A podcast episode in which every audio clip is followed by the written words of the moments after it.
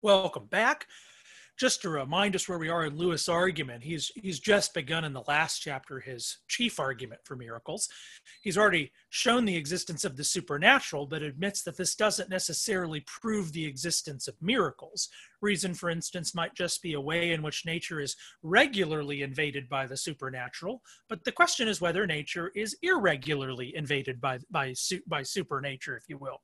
This, this irregular invasion that isn't part of the ordinary way of things is what Lewis means by miracle, and what we tend to mean by it too. Lewis has said that there are, there are two ways in which someone might argue against miracles of this sort. Possibly it is the nature of nature to forbid such to forbid such invasion, and possibly it is the nature of God to forbid such invasion in nature by supernature, irregular invasion. We're considering the first side here.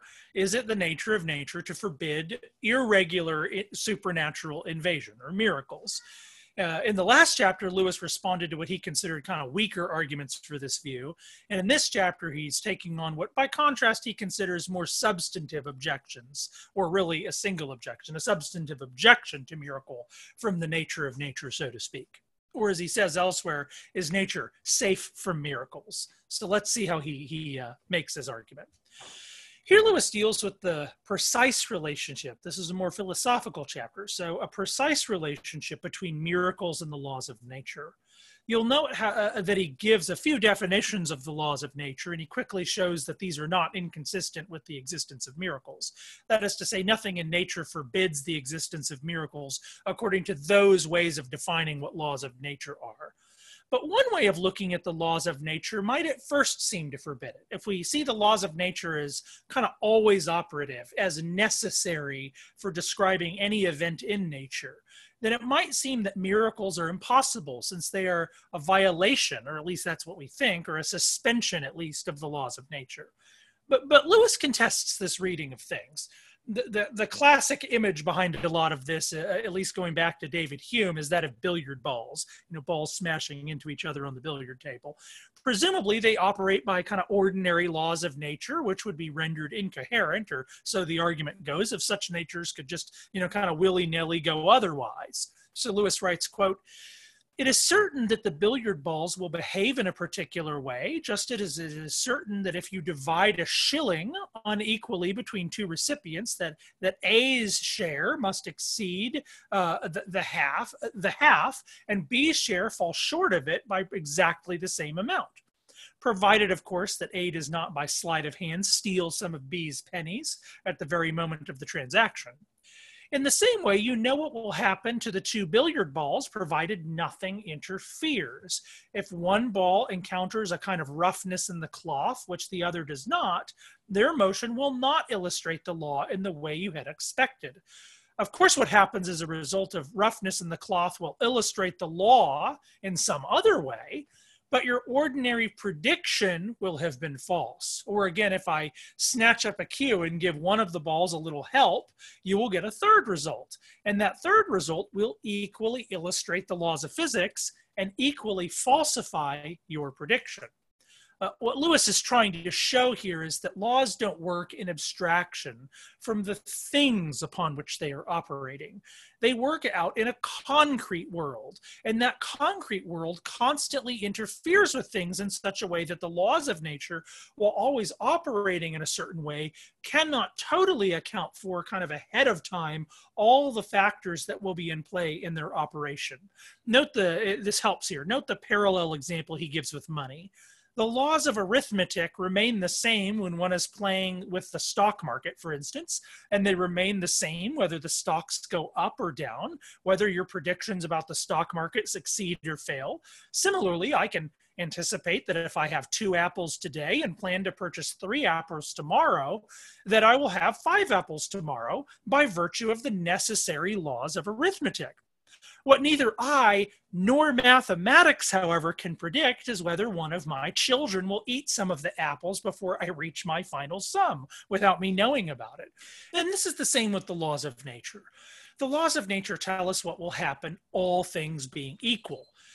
But all things are almost never equal, and such a law cannot predict what will be nature's inequality.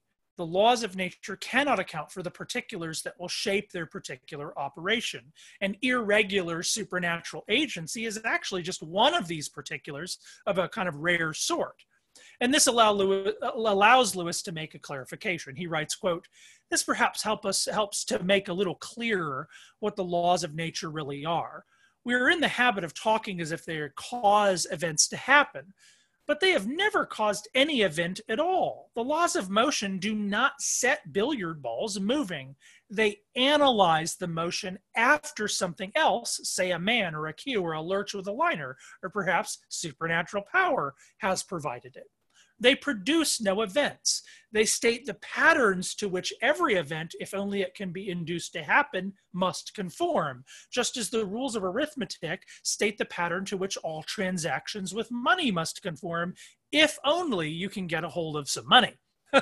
Thus, in one sense, the laws of nature cover the whole field of space and time. In another, what they leave out is precisely the whole real universe, the incessant torrent of actual events which makes up true history that must come from somewhere else. To think the laws can produce it is like thinking you can create real money simply by doing sums. For every law in the last resort says if you have A, then you get B. But first catch your A. The laws won't do it for you. End quote. What Lewis is doing here is arguing that what we call laws of nature are really like arithmetic, descriptions of what happens in the abstract rather than in a concrete way. They describe what happens on given phenomena that are already there, but they don't themselves give the phenomenon. And this is precisely where miracles come in. God can supernaturally give an event to the cosmos without violating the laws of nature because such laws themselves simply operate on what God gives them to operate on. Moreover, the world of nature and of the laws themselves just are givens, no less suspended above nothing in their intrinsic being as any miracle is. But once a miracle is given, the laws of nature operate on its effects just as they do on everything else. So, so a miraculous pregnancy will gestate uh, just like an ordinary pregnancy, and nature will take its course. If God creates new energy within a total system, the total system accommodates this, and the laws of the conservation of energy presumably apply. Uh, uh, miraculous agency, as Lewis puts it, quote, is not an art of suspending the pattern to which events conform, but of feeding new events into that pattern. It does not violate the law's proviso, if A, then B. It says, but this time instead of A, A2. And nature, speaking through all of her laws, replies, then B2 and naturalizes the immigrants as well as she well knows how. She is an accomplished hostess, end quote. For Lewis, recall, this is just what she is always already doing with reason. Reason is an immigrant into nature, and yet nature is not in competition with reason, but is rather fully itself in relation to reason. It naturalizes the immigrant. Reason is not of her, but reason is in her uh, or rather, yes, reason is in her, and when and when manifest in her, works according to her patterns. That is, works according to nature's patterns uh, it's become this is an aside but it's become increasingly common in our day to claim that miracles perhaps violate the law of the conservation of energy. Uh, there's quite a bit of discussion on this and for those who are interested the work of robert larmer seems helpful. But there are perhaps different models for stating exactly how divine miracles relate to the world's available energy. I'll forego that discussion here but i'm i'm flagging it as a contemporary topic of note for those who would like to pursue it further but uh, moving on, can we can we further clarify how miracles might be related to nature? Lewis writes, quote, a miracle is emphatically not an event without cause or without results. Its cause is the activity of God, its results follow according to natural law. In the forward direction, during the time which follows its occurrence, it is interlocked with nature just like any other event.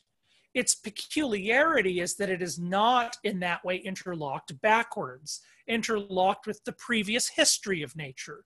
And this is just what some people find intolerable. The reason they find it intolerable is that they start by taking nature to be the whole of reality, end quote. What Lewis is doing here is claiming that his, his conversation partners beg the question. Because they think of nature as all that there is, they think it is intolerable that anything not be of nature. This appears to them to be chaotic. Uh, Lewis, on the other hand, argues that nature and miracle are interlocked by having a common origin in God and a common future in direct relationship to one another, as the effects of miracle are woven onto nature operating in its own way. But classic Lewis, he, he moves on to, to, to dignify precisely what animates this view, precisely what animates his, his opponents, the desire for consistency and systems. Uh, he goes on, quote, the rightful demand, you know, notice that the rightful demand that all reality should be consistent and systematic does not therefore exclude miracles, but it has a very valuable contribution to make to our conception of them. It reminds us that miracles, if they occur, must, like all events, be revelations of that total harmony of all that exists, end quote. So naturalists are actually right to love systems of harmony and consistency. But now Lewis goes even further and through, through a very fine image argues that the supernaturalist has the more elegant synthesis, the more elegant system. So he's kind of outdoing them again. He writes, quote, by definitions, miracles must, of course, interrupt the usual course of nature. But if they are real, they must, in the very act of so doing, assert all the more the unity and self consistency of total reality at some deeper level.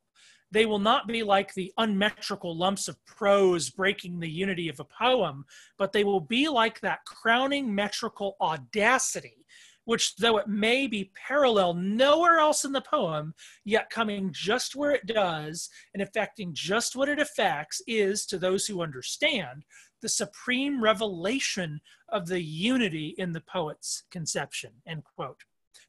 Once again, you know, you got to note Lewis' rhetorical mastery here. He's defending miracles, but precisely as non arbitrary and according to the very values of those who deny them.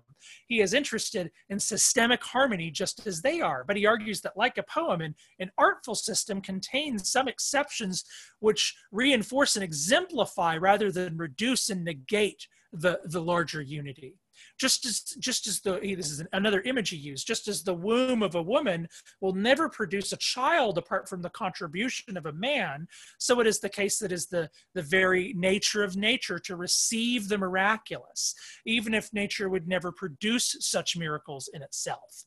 And indeed precisely in this union nature relative to the whole system is brought to fruition rather than suspended and reduced all right. Uh, so Lewis has now attempted to dispose of a few arguments against miracles from the nature of nature.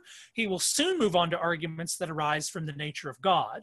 But perhaps a surprise, the next chapter is actually kind of an interlude. He's gone from arguments from the nature of nature, moving on to arguments from the nature of God, but there's a little interlude here. Uh, the next chapter is titled A Chapter Not Strictly Necessary uh, you might be learning a bit about how Lewis makes arguments by this point. Uh, and you can bet your bottom dollar that if Lewis calls a chapter not strictly necessary, it might just be one of the better chapters in the book. Uh, next time we'll look at uh, and see and discover whether or not that's the case. Uh, uh, until then, though, from my giant pile of boxes to you, I've enjoyed our chat for today and looking forward to chatting with you again next time. See you later.